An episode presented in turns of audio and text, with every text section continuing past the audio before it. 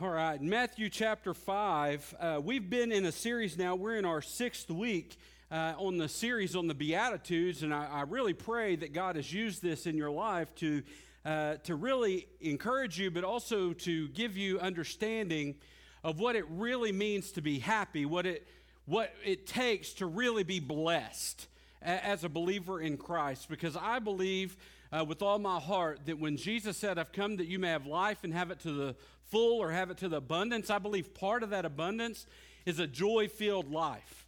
Not joy based off our circumstances, but joy that goes well beyond our circumstances, that is a settled peace.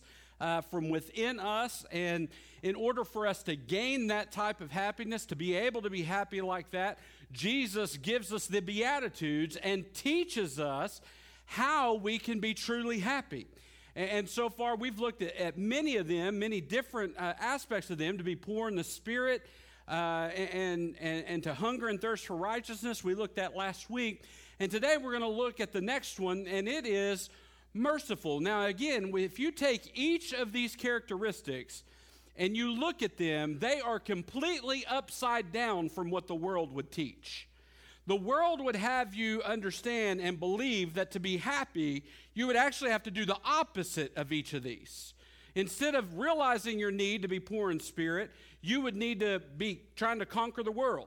You know, instead of being hungering and thirsting for righteousness, you need to hunger and thirst to, for trophies and for money and for uh, popularity, or you need to just conquer the world and get as much as you can. That's how you're going to be happy.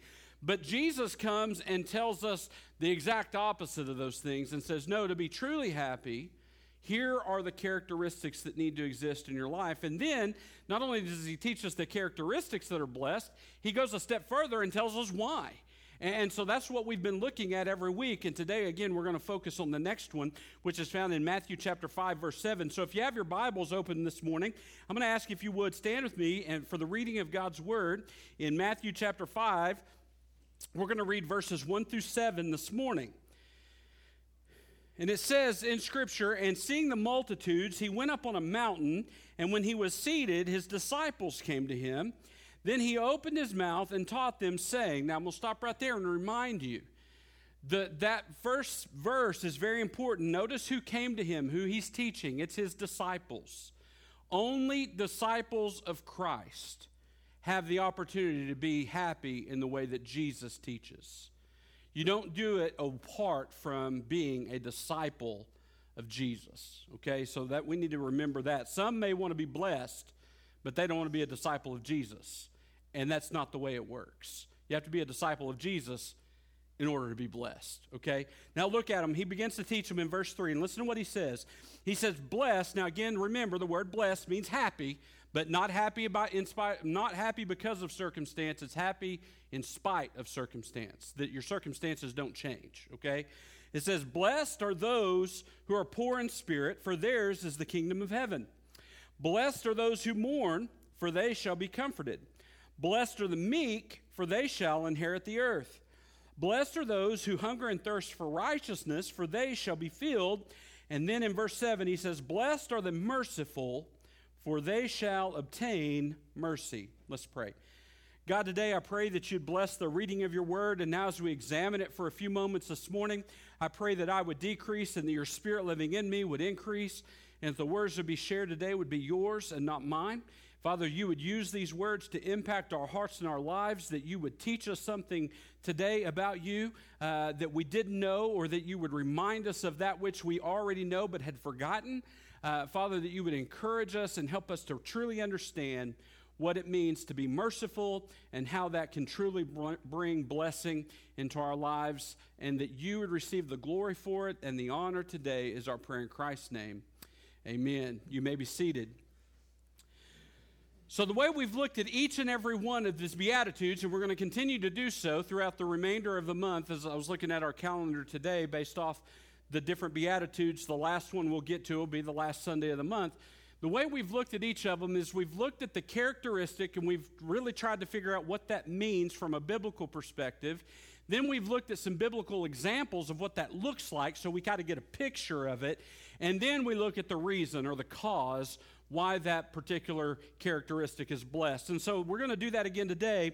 And so the blessed characteristic that I want us to look at today is being merciful. That's what Jesus says. Blessed or happy are the merciful. But but what comes to your mind when you hear the word merciful? Or maybe maybe th- we'll do this one. What comes to mind when you hear the word mercy? The word mercy. There could be all kinds of things that come to your mind when you hear that word mercy. There, for me, when I hear mercy, there are two main, uh, main thoughts that come to my mind. One is a quote from a movie. Um, there was a movie that came out when I was in high school. It was really popular. Some of you have probably seen it, you younger ones. I don't know if you have or not, but the movie Braveheart. If you remember that with Mel Gibson. And at the very end, he's been uh, arrested and they're torturing him uh, because he was fighting against the King of England. And while they're torturing him, the, the executioner looks down at him and says, If you would just cry out for mercy, you will feel no more pain. So almost every time I hear that word mercy, I, I either think of that movie or I think of the game Mercy. Some of you don't have a clue what the game Mercy is. If you have kids, you probably do because it's fun to play with your kids, uh, right? And uh, the game Mercy is you grab each other's hands and then you go, and the point is to try to get them in a position where they yell out, Mercy, Mercy, let me go, Mercy. And uh, it was always a really fun game in my life. I played it as a kid with my uh, my dad and my uncles and, and different pl- things like that. And so it was always kind of a fun game until I got to East Central on the football team and I walked in one day and on the board real big said conditioning, mercy. And I thought, what is mercy? Like it never clicked. And that's what they did. They, they paired us up and we played mercy in the weight room for conditioning. Now, there is nothing like seeing 300 plus pound men rolling on the floor because no one wants to say mercy. I mean, if you say mercy there, they're going to make fun of you forever. And so we rolled all over that floor. Nobody wanted to say mercy. So, yeah, we got a lot of conditioning that day. But that's really, when I hear the word mercy, a lot of times that's kind of what my mind goes to, is either the game or maybe a movie quote. For others, uh, maybe uh, here in Walika, you might think of the, uh, the word or the thought of mercy rule. Because in eight man football, there's a mercy rule.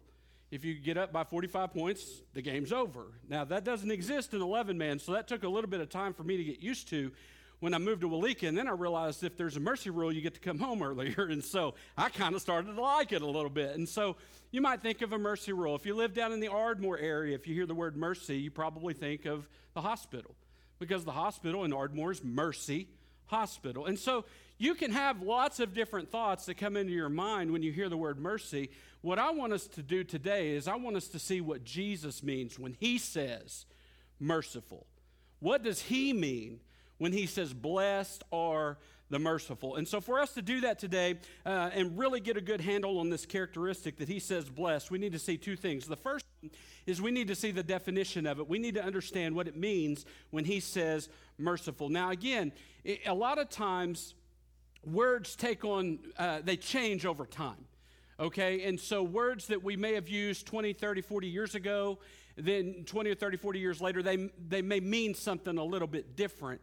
Uh, and in our case, and particularly when you go from one language to another, sometimes it's hard to get a direct word for word um, translation. And, and the word mercy is one of those words because in our day, to be merciful, if you were to look it up in the English dictionary, it means simply to, to be a forgiving person. To, to not hold something against someone or forgive them or forgive someone who's wronged you. If you look it up in the Greek language, it means the same thing. It does mean to have a, a forgiving spirit, to show mercy by being benevolent towards someone, not because you have to, uh, being, being benevolent because you see the need. It's uh, forgiving those who have wronged you. If you look it up, the word in the Greek language, that's what you're going to see. However, in the Greek language, the word for merciful carries with it the idea of empathy. Okay, now that, that's really important for us to understand. So, what does empathy mean? Empathy literally means to feel alongside someone. Okay? It's different than sympathy. Empathy is when you are around someone and you feel what they feel. You hurt when they hurt. You grieve when they grieve. You feel their grief. You feel their pain. You feel their hurt. That's what it means to be empathetic. Is is not I'm not sympathetic. There's there's a difference, but I'm empathetic meaning I feel what you feel. And when Jesus says, Blessed are the merciful, it does mean to have a forgiving spirit. It does mean to forgive those who have wronged you and to be benevolent. But it's not just because you have to, it's done because you feel what they feel.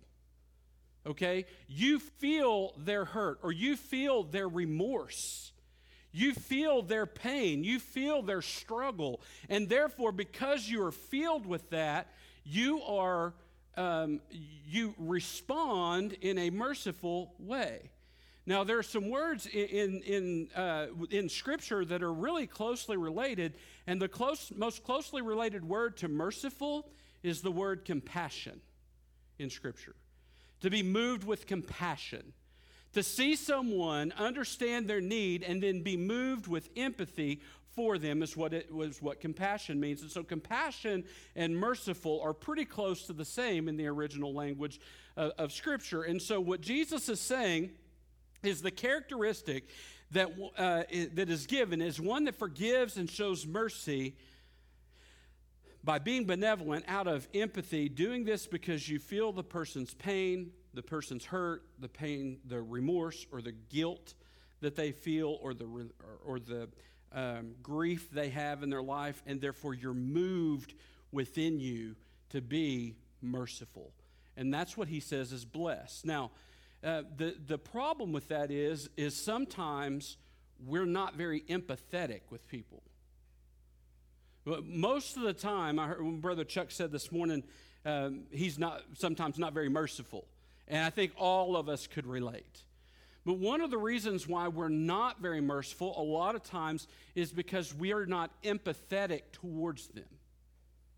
What we do is we look at what they've done, and instead of looking at what they've done to us in relation to what we've done to others, or what in particular we've done to God, instead of looking at it that way, we, we leave us out of the equation, and therefore we have no empathy for them. But it's easy to be merciful when you're empathetic because you are going to treat them the way you would want to be treated because you feel the same pain, the same hurt, the same grief that they feel. And so, one of our issues today that we find, and the reason why mercy is not so prevalent in our culture, is because we've forgotten how to be empathetic with people. Sometimes we look at them and they do something, and then all we can think of is how do we pay them back? Or when things go wrong in their life, we look back and go, that's what you get. But that is not mercy at all. That is ignoring the person's hurt, pain, and strife. One of the things that I was taught early on, and I found it to be very true um, in ministry, and it was something I was encouraged by an older pastor, is he said, You need to remember when, when people get on you as a pastor, and it happens You've got to remember most of the time, most of the time, like the largest majority of the time, it's coming from a hurt heart.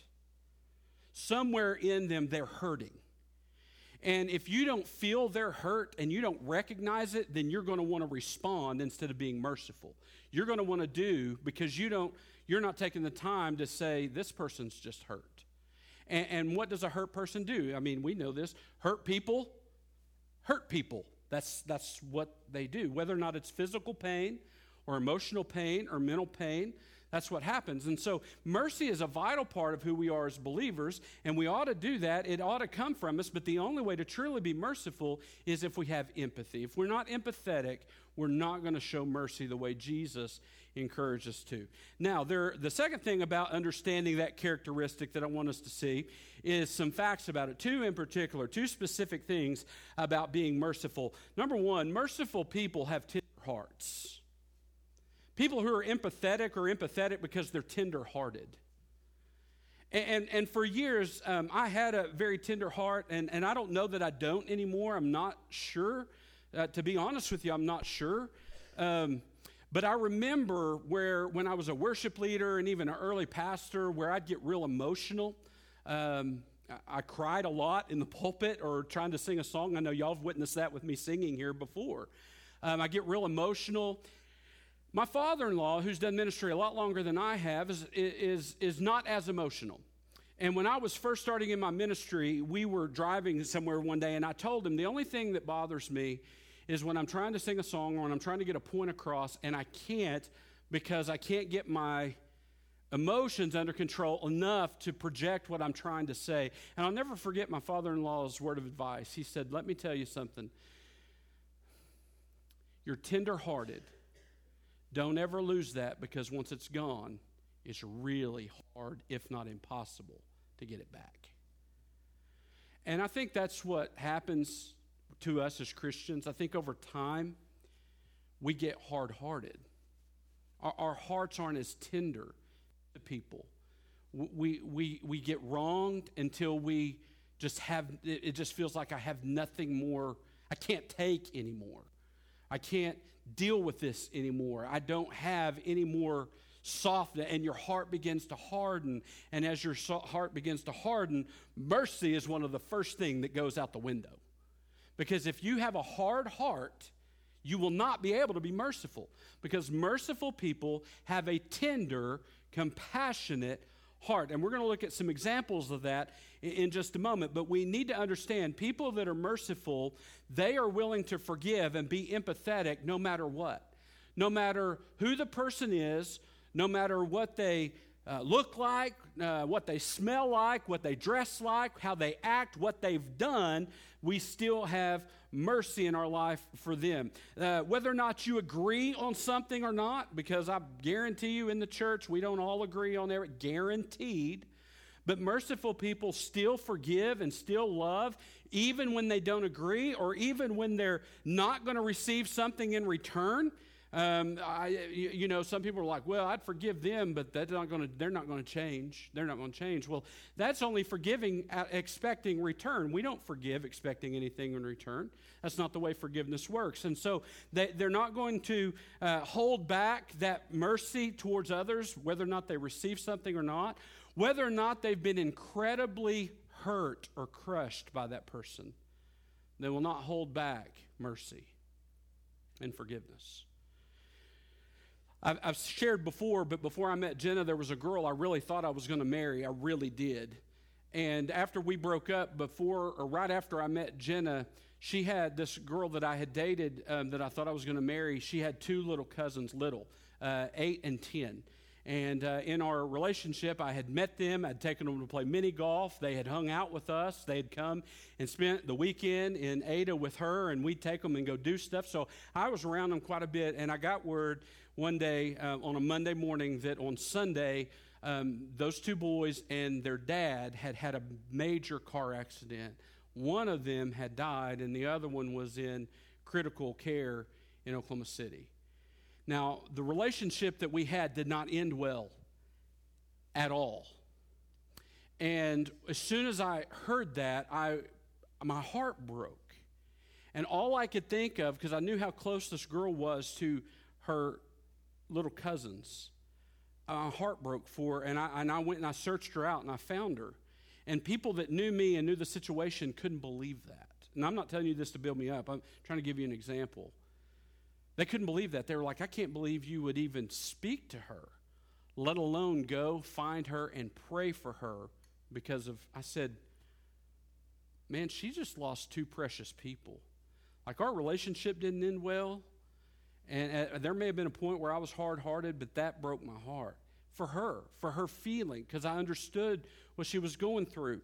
And so, merciful people have tender hearts, even to the people who have hurt them the most and scarred them the most. Um, a, a, second fact about those who are merciful is not only do they have a tender heart, but every believer is to be merciful. This is something all of us need to walk out of. Here. If you don't get anything else, you need to get this. Being merciful is a part of the Christian life. There's not a single disciple of Christ that's in this room that's not called to be merciful. Now, I want to uh, give you a couple verses about that. Listen to Matthew chapter 6 verse 14. Matthew chapter 6, verse 14 says, uh, For if you forgive men their trespasses, your heavenly Father will also forgive you. Now, listen to what it says in the book of James. For judgment is without mercy to the one who has shown no mercy, because mercy triumphs over judgment. But listen to the very next verse. For what does it profit, my brethren, if someone says he has faith but does not have works? Can faith save him? If a brother or sister is naked and destitute of daily food, and one of you says to them, Depart in peace, be warned, w- warmed and filled, but you do not, or sorry, but you do not give them the things which are needed for the body, what does it profit? Thus also faith by itself, if it does not have works, is dead. The, the point is, scripturally, mercy is supposed to be a part of who we are as disciples. It's an expectation of being a follower of Christ that the followers of Christ would be merciful to the point that we would feed the hungry, that we would house the homeless, that we would clothe the naked, that we would forgive the unforgivable, no matter what they've done, no matter who they are, no matter what their need is, that we would be filled with mercy. And the reason why is because we ourselves have experienced mercy. You see, for one who is forgiven much, forgives much. Who one who experiences mercy gives mercy. And, and so we need to understand that that is now, now how does that happen? How does one come to the point where they're merciful in that manner? By the love of God that now dwells within you as a follower of Christ. That's how you become merciful. As you grow in your Christian faith and as you walk and you, you get closer to Christ, you begin to see people the way Jesus sees people. And you begin to be moved with compassion the way Jesus was moved with compassion in order to forgive them, to help them, to reach out to them, and, and give them not what they deserve, but what they need. Here's a, here's a great working definition of mercy. Because some people forget, uh, they get mercy and grace mixed up. So let me explain the difference. Grace is giving someone something they don't deserve. Mercy is withholding that which they do deserve. And that's what God has done for us in Jesus. He has withheld what we deserve by giving us mercy and instead gives us grace and gave us what we don't deserve, which is Jesus.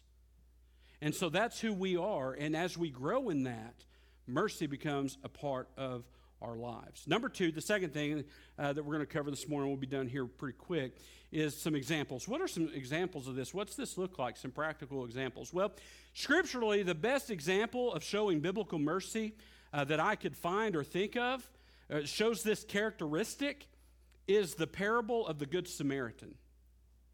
In Luke chapter 10, the story of the Good Samaritan, which, if you don't know the story, there's a, a, man and he's going down this road and he, he gets robbed and jumped and beaten. They take everything from him, they beat him to a pulp, they basically leave him for dead. And then there are three people that walk by him. Two see him, see the need, and pass on by.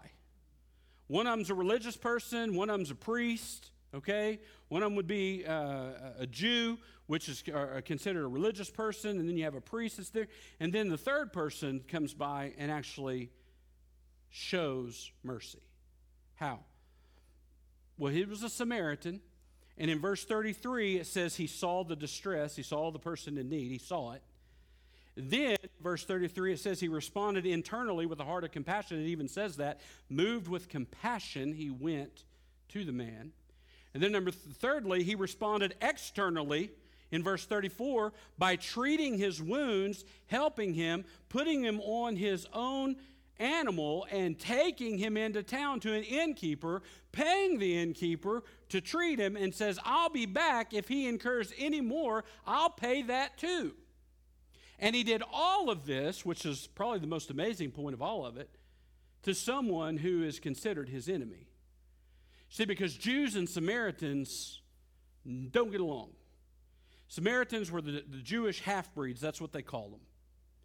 And they were looked down upon. They weren't supposed to talk to one another. Jesus met the Samaritan woman at the well, do you remember? And starts talking to her, and she's like, Why are you talking to me? That's her expectation because he's a Jew and she's a Samaritan, and they don't get along. And so Jesus using the parable of the Good Samaritan actually is a slap in the face to the Jews. Because of all the people that should have helped him would have been the priest or the Levite. But they don't. And then here comes the Samaritan who everyone thought the worst of. And what's he do? He's moved with compassion and shows mercy on the one who needed it most. The best example of it by far is the Good Samaritan. Now, there's other examples. In Matthew chapter 18, there's the master whose servant owed him a lot of money, but because the servant couldn't pay him, he showed mercy on him and forgave him his debt. And then that guy didn't show mercy on someone else and ends up with the full judgment of the master on his head anyway because he wasn't willing to show mercy that he had received. There's the example, David's a great example of it when uh, Saul and 3,000 men were going after David to kill him. You know that story, and Saul or David and his men are hiding in a cave. And Bible says that Saul goes in to take, take care of his need, which literally means he was going to the bathroom. That's what Saul was doing. And when he got in there, David was able to get close enough to him to cut off a piece of his garment. But he, as soon as he did it, he felt remorse for doing that and actually went out and encountered Saul outside the, when Saul had walked away, he come out of the cave and, and he yelled out to Saul and addressed him. He could have killed him. The man who's chasing him, that's trying to kill him, he could have killed with no problem whatsoever. They wouldn't even, I mean, to get close enough in a cave to cut someone's robe without them seeing you, he's, he's right there. And he doesn't. He showed mercy, even on that which was not showing mercy on him. Jesus, every time he healed someone who was lame or was blind or had leprosy, showed mercy. And by dying on the cross, showed the greatest example of mercy ever to us. So there's all kinds of examples that we have of being merciful. Now, the last thing this morning is what's the reason? Jesus says this is the characteristic that's blessed. Someone who is merciful based off empathy. They feel the person's grief, pain, hurt, remorse, whatever, and they're moved with compassion. They feel what the person feels, and they respond in a merciful way instead of in a critical, harsh, angry, judgmental way. Now, Jesus takes it a step further and gives us the reason. Look at it again. In verse 7, he says, Blessed are the merciful, for they shall obtain mercy. It's pretty simple. Blessed are the merciful, for they shall, to guarantee, obtain mercy. Now, that sounds a little bit, if you're not careful, that sounds a little bit about earning God's mercy, doesn't it? Like, if you are merciful, then you get God's mercy. It sounds a little bit like Jesus is teaching uh, gaining God's mercy, gaining salvation literally by earning it. You have to earn it. You have to earn God's mercy, but, but that's a contradiction, contradiction in terms because earned mercy it wouldn't be earned mercy would be a wage right? You earn it they pay it. You see you go to work and you work they pay you not because they like you and not because they're merciful on you but because you earned it. They owe you that right so if we earn mercy, then God has to give it to us. And that is not the way Scripture looks at the relationship between God and man. So what does it mean? What does it mean then if he's saying this? Because it sure sounds a little bit like Jesus is teaching that God's mercy has to be earned by our mercy. We need to remember that our salvation is by grace, grace through faith, not by works, lest any man should boast. There's nothing we can do to earn our salvation. That's true, but we need to remember this True faith has works. That's what James said. Faith without works is dead faith. And so when we have true saving faith, living mercifully comes from that. Being merciful and gaining mercy comes from true saving faith. Let me say it like this Mercy doesn't earn God's mercy, it proves that God's mercy is ours to have. Or, or maybe say it like this Those who obtained mercy give mercy. Those who get it will extend it to others. And only those who truly exhibit mercy have the proof of true faith. You hear this saying sometimes the proof is in the pudding. All right? I have no idea what that means, by the way. It's just a wonderful saying. The proof is in the pudding. The proof of your faith is in the outcome and the outworks of your works. And mercy is a work. You don't do it to save you, you do it because you've been saved. And then it's a proof and a guarantee that you yourself will obtain mercy. I like the way Jesus said it in Matthew chapter 6. I quoted it a while ago. For if you forgive men their trespasses, then your heavenly Father will forgive your trespasses. Or maybe I'll close with this the Lord's Prayer. Uh, Our Father which art in heaven, hallowed be thy name. Thy kingdom come, thy will be done on earth as it is in heaven. Give us this day our daily bread. Here's the key. And forgive us our trespasses as we forgive those who trespassed against us. See how they work hand in hand? Forgive us as we forgive others. As we're forgiving others, we have forgiveness. Because true faith has works, and it's the proof of our saving faith that we have the guarantee to obtain mercy. So, how can we be happy by being merciful? It's by having the guarantee on our life that we will obtain the mercy of God. I liked what Brother Chuck said this morning. I don't want judgment, I want mercy. Because if God was to give me the judgment I deserved, I deserve death, I deserve separation from Him, I deserve to spend an eternity in a place called hell because of my sin. I don't want judgment, I want mercy in my life. And when I've obtained that mercy, I then give that mercy to others. The golden rule treat others as you would like to be treated. I thought for a long time that was some nice statement made up by a bunch of elementary teachers.